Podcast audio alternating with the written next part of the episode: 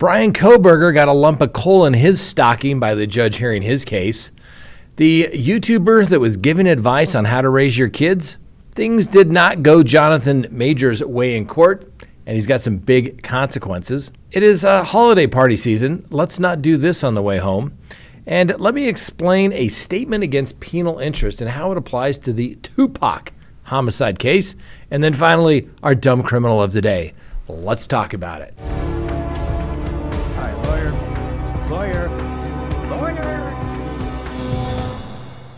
Good day, everyone. My name is Scott Reich, and this is Crime Talk. Thanks for watching.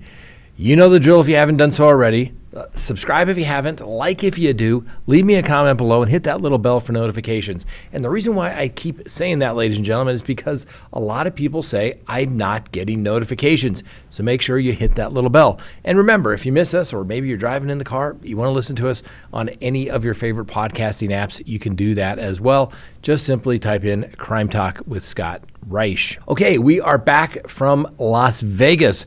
It was a good trip. Like I told you, you need to go check out my friend Scott Richter's page, The Big Jackpot. He hit a big jackpot. Big. Big.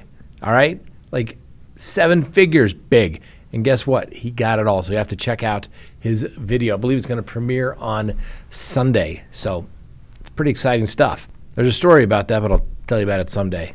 Anyway, let's go ahead and uh, get to the docket for December 19th of 2023. That's right. Bryan Kohberger got a big lump of coal in his stocking from the judge. So the judge overseeing the uh, capital murder trial for Bryan Kohberger has denied both of his lawyers' attempts to toss out the charges against him. Judge John C. Judge, yep, that's his name, said while some of the defense arguments were creative, well, they're not persuasive. And you know that's not a good sign when the judge refers to your motion practice as creative. Okay? Now, sometimes you got to get creative, but that's usually when you don't have a whole lot to work with. So, anyway, Kohberger's lawyers had argued that the prosecutors withheld evidence that might actually assist Bryan Kohberger in defending himself, and that that ultimately biased the grand jury. The parties had a closed hearing uh, back in October to hear this uh, issue. The reason it had to be sealed, according to the judge, was because, well, grand jury proceedings are supposed to be sealed. Anyway, Judge Judge uh, ruled that the defense failed to successfully challenge the indictment on those grounds. Now, uh, Kohberger obviously was indicted by the grand jury who had sufficient admissible evidence to find probable cause to believe that Mr. Kohberger committed the crimes alleged by the state the judge found in his order and stated such. And uh, he stated further the state did not engage in prosecutorial misconduct in presenting their case to the grand jury. Um, with a lengthy discussion of previous cases, the defense claimed that the standard of beyond a reasonable doubt should have been used rather than the lower threshold of probable cause. Yeah, that's not the law. Anyway, at a public hearing on the issue in October, the judge had already signaled that he would be denying this particular request with a written opinion to follow. Well, that opinion has been released, and the judge said there is no dispute that the correct standard was used at the grand jury, and that is probable cause. The grand jury is not a trial, it's a function to screen whether there is sufficient evidence to proceed to a trial, the judge found, and the arguments from the defense for a beyond a reasonable doubt standard for the grand jury were historically interesting and creative. But those arguments do not overturn Idaho court's interpretation of the statute, case law, and criminal rule.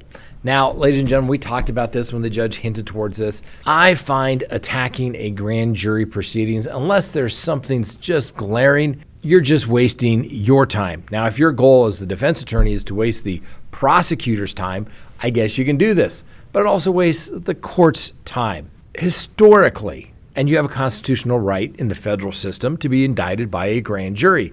Some states can, can, you can proceed by a complaint or information, but the states also can proceed by a grand jury, which is made up of more than 12 jurors. Usually it's 15 to 21 regular citizens. They meet and they are asked whether probable cause exists. Would a reasonable person believe that a crime was committed and that the defendant may have had something to do with it? It's a very low standard of proof. It's not a trial of proof beyond a reasonable doubt, which is the highest form of proof known in the law. No, That's not it. It's no different than if you're charged by complaint and information and you request a preliminary hearing. Guess what? The basic rules of evidence don't necessarily apply at the preliminary hearing, just like they don't apply at the grand jury. You get to have hearsay evidence come in. You get to ask, well, at the preliminary hearing, the defense is there, the grand jury, they're not, but it doesn't really matter. Probable cause has been found, and in some states, you can actually ask the judge to do a probable cause review where they say, Yes, I've read the grand jury transcripts, and I too find that there is probable cause. And that's really what the judge has done here. It's creative, but I didn't think it was going to uh, help the defense in any given way. I think the defense should probably work on explaining how that DNA got underneath the body of the victim on the Ka-Bar sheath's button. That's just me. I get it. Sometimes you got to get creative when you've got nothing. Okay? Just something to think about, ladies and gentlemen. Next on the docket. Yes, yes, that mom, that YouTube mom that was giving out parental advice, pled guilty to child abuse. Remember Ruby Frank? She was the popular YouTube um, personality, celebrity. Well, she pled guilty yesterday to four of the six charges against her in connection with a child abuse case. Now, Frank pled guilty to four counts of aggravated child abuse, and they're all felonies. Now, Frank's business partner and mental health counselor, Jodi Hildebrandt, also still faces six counts of aggravated child abuse but both women were arrested on August 30th after Frank's 12 year old son, who had been staying at Hildebrandt's house, climbed out a window, ran to a neighbor's home, and told a neighbor that he was being abused. Now, Hildebrandt has not yet entered a plea to any of the charges, and Frank is now scheduled to be sentenced on February 20th, and she will remain in custody until that date. Because guess why? She's going to go to prison. She has agreed to serve a prison sentence as part of her plea bargain, and she faces anywhere between 1 to 15 years in prison. And as part of her plea agreement, guess what? That's right, the first one in always gets the best deal. Miss Frank has agreed to testify against Miss Hildebrandt. Now, Frank and Hildebrandt were business partners in Connexions, spelled C O N N E X I O N S. Not exactly the common spelling. Anyway, that was a, uh, an organization that uh, promised to encourage healing and facilitate personal growth through impeccable honesty, rigorous personal responsibility, and vulnerable humility, according to their website. Now, Hildebrandt is listed as the founder, while Frank is listed as a certified mental fitness trainer. Frank also operated the Eight Passengers, a now defunct YouTube channel that offered parenting advice. Now, Kevin Frank, the husband, filed for uh, divorce last month, and he had been separated from his wife for about a year and claims he had no knowledge of the alleged abuse against the children. Now, Ruby Frank amassed uh, a pretty big following, which included over a million followers on social media, as she documented her life's family in the suburb of Utah. Now, her public downfall began back in 2020 and uh, skeptics of Frank and her husband Kevin Frank's eight passengers page, well, they began to grow a little worried about the uh, family's strict household uh, discipline actions. Frank initially slammed her critics and remained steadfast about her and her husband's stern parenting style as they shared videos explaining how she'd taken away, for example, her kid's bed as punishment or withheld meals as a teaching lesson. Well, ultimately, she gave in to public pressure and stopped posting videos. That's when she joined this Connexions Parenting Advice podcast with the local therapist Jodi Hildebrandt. The two women even got even more backlash based upon some divisive thoughts on parents, religion, sexuality, race, and other political issues. And when Frank and Hildebrandt were arrested in August and charged with the felony child abuse, many viewers thought that, well, it was uh, a long time coming. Well, things didn't exactly go the way Jonathan Majors had hoped they would in court. He was convicted Monday on assaulting his former girlfriend after a two week trial. The jury found Majors guilty of assault and harassment. He was also acquitted of several different assault charges and not guilty of aggravated harassment. As we discussed over the last couple weeks, the charges stemmed from a dispute between Majors and his girlfriend, Gracie Jabbari that began in the backseat of a chauffeured car and spilled into the streets of Manhattan on a night back in March of this year. Anyway, Jabbari accused Major of attacks inside the vehicle that left her in excruciating pain. She said uh, he struck her in the head with an open hand, twisted her arm behind her back, and squeezed her middle finger until it was fractured. Major's lawyer said that she was the aggressor, alleged that she flew into this jealous rage after a text from another woman, and they said that Jabbari had uh, spread a fantasy to take down the actor who was only trying to regain his phone and to get away safely. Obviously, the jury believed some of what the complaining witness slash victim had to say and didn't believe all of it. Well, like all things, ladies and gentlemen, it's about the money, right? I bet we're going to see a civil suit really quick against Mr. Majors. And it also dealt a, a major blow to his acting career.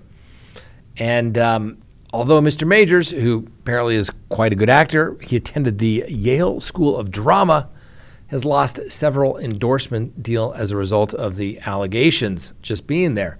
Well, following the verdict, guess what? A Marvel spokesperson, obviously Mr. Majors had appeared in a couple Marvel movies. Well, they said they are no longer going to work with the actor. Well, because he's been convicted of being a woman beater. They held out to the end and let the jury decide. The jury of his peers decided Mr. Majors committed a crime, and guess what? Now they don't have to work with him. Probably don't have to pay him if there's some contracts there because of some morality clauses as well. Mr. Majors could face up to one year in jail uh, when he is sentenced in February. Next on the docket one person identified, two missing. That's right, the body parts found in an Encino, California dumpster have been confirmed as the remains of Sam Haskell's missing wife. We brought you this story a couple weeks ago, but the uh, County of Los Angeles' medical examiner identified the headless torso discovered last month in a dumpster near Haskell's office in Encino, which is northwest of LA, to belong to the uh, wife, May Haskell. Now, Haskell is the son of a Hollywood super agent and has been charged with the triple murder of May and her parents, mother Yanqing Wang and father Gaoshan Li, who are both still missing. Now, at an initial court appearance on December 8th, the arraignment was continued until January 12th at the request of Mr. Haskell's new attorney so that they can uh, basically get hired and get up to speed and they need a little more time to familiarize themselves with the case. Now, the prosecutor objected to the continuance, telling the court, We're opposed to putting this over for another six weeks. Well, he's in custody and he's not going anywhere, so the judge granted it.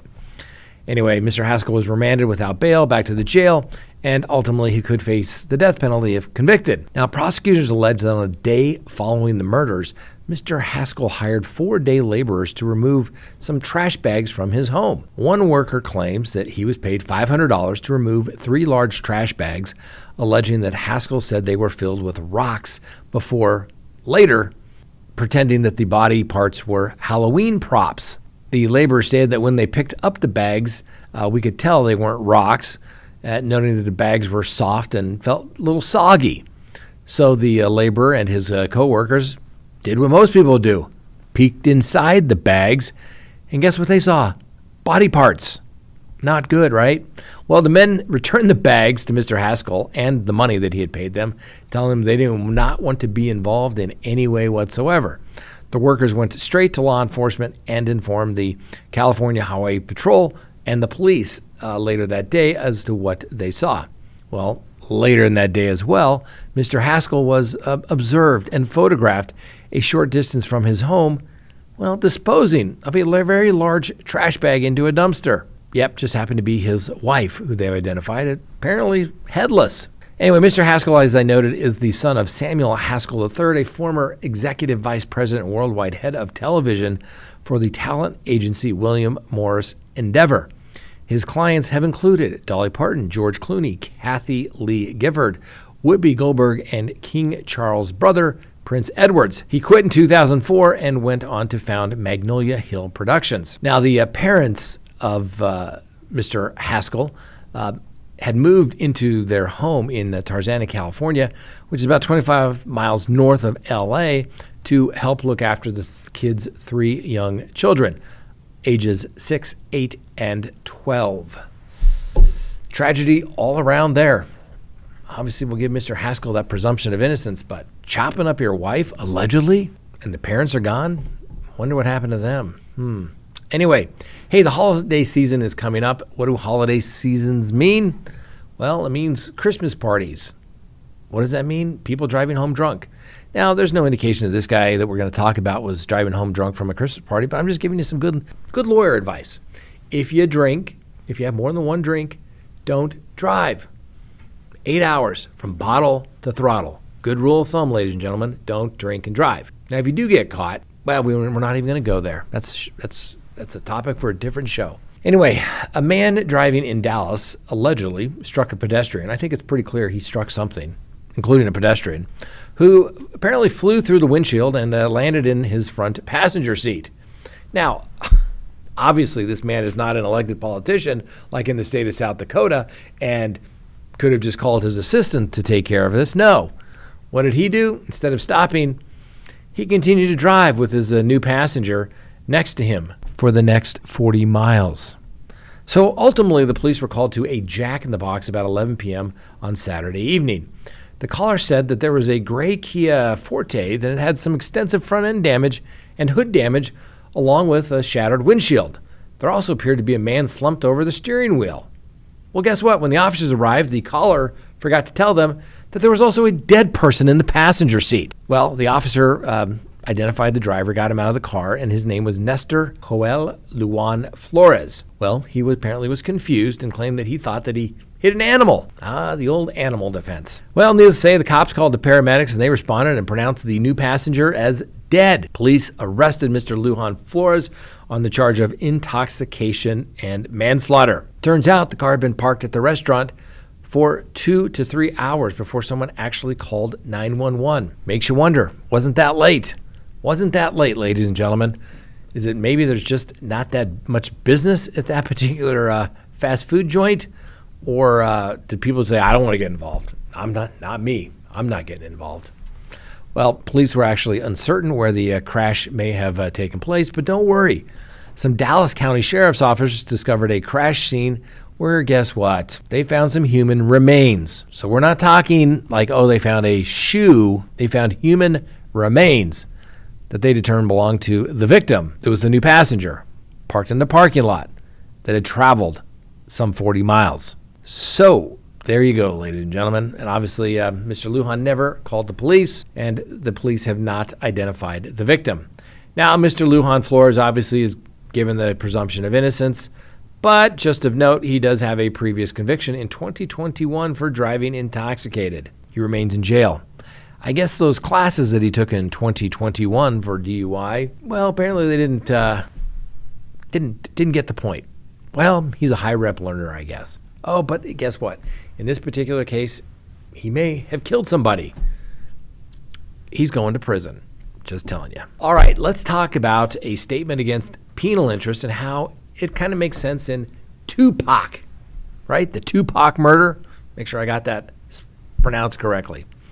Well, Duane Keffe D. Davis, the man charged with the 1996 murder of Tupac Shakur, is seeking release uh, pending a trial. He apparently, through his attorneys, is citing some health issues and a well lack of concrete evidence connecting him to Mr. Tupac Shakur's death. Now, the attorney uh, for Mr. Davis filed a motion requesting that their client be released on his own recognizance under the condition that he'll be under electronic monitoring via ankle monitoring bracelet.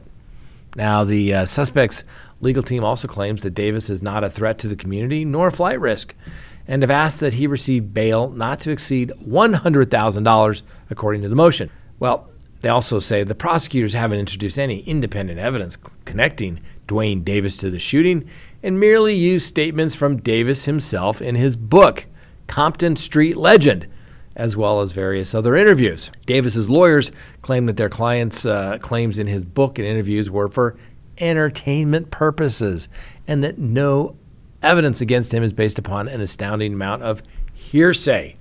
They also argue that the book and the interviews conducted uh, for Davis's financial benefit and due to him believing he had immunity. Mr. Davis has pled not guilty to one count of murder and a deadly weapon. The attorneys did note the truthfulness of the content of the interviews was never verified, according to his attorneys. So, what does this really come down to, ladies and gentlemen? So, as we've talked about here, anything that a defendant says, if he's the subject in that lawsuit, comes in as an admission by a party opponent. It's non hearsay. Now, normally when a statement against penal interest comes in, that is when somebody else says something, but it can come in if usually there's some sort of corroboration. But say, for example, I was accused of a crime, say homicide, and somebody else said, Oh, Scott didn't do that.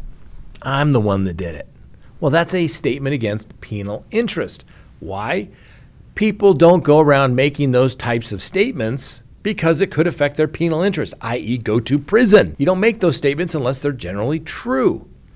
And that's why, think about it, ladies and gentlemen, why confessions are so powerful. Because why would somebody admit to something knowing that it's going to implicate them? Most people believe if you confess, it must be true. Now, does that mean that people have confessed falsely? Yes, it does. Why do they oftentimes get convicted, even if it's a false confession? Because most people believe you don't confess to something you didn't do.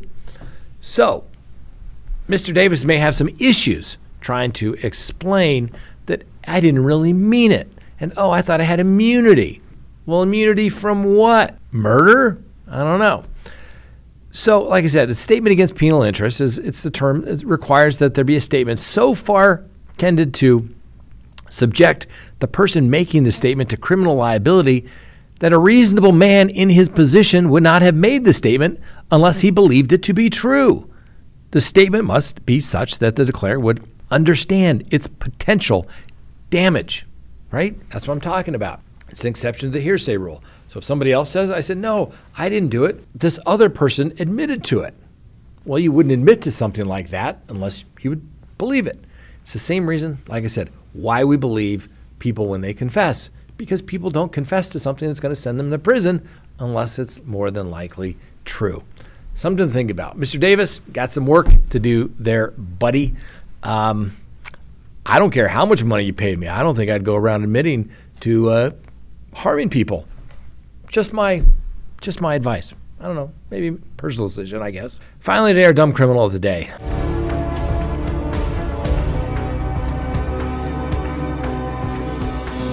I know. When does it stop, ladies and gentlemen? But please meet Daniel Palomino. Guess what it involves, ladies and gentlemen? That's right, food. What was his food of choice here? A piece of chicken covered in spicy sauce.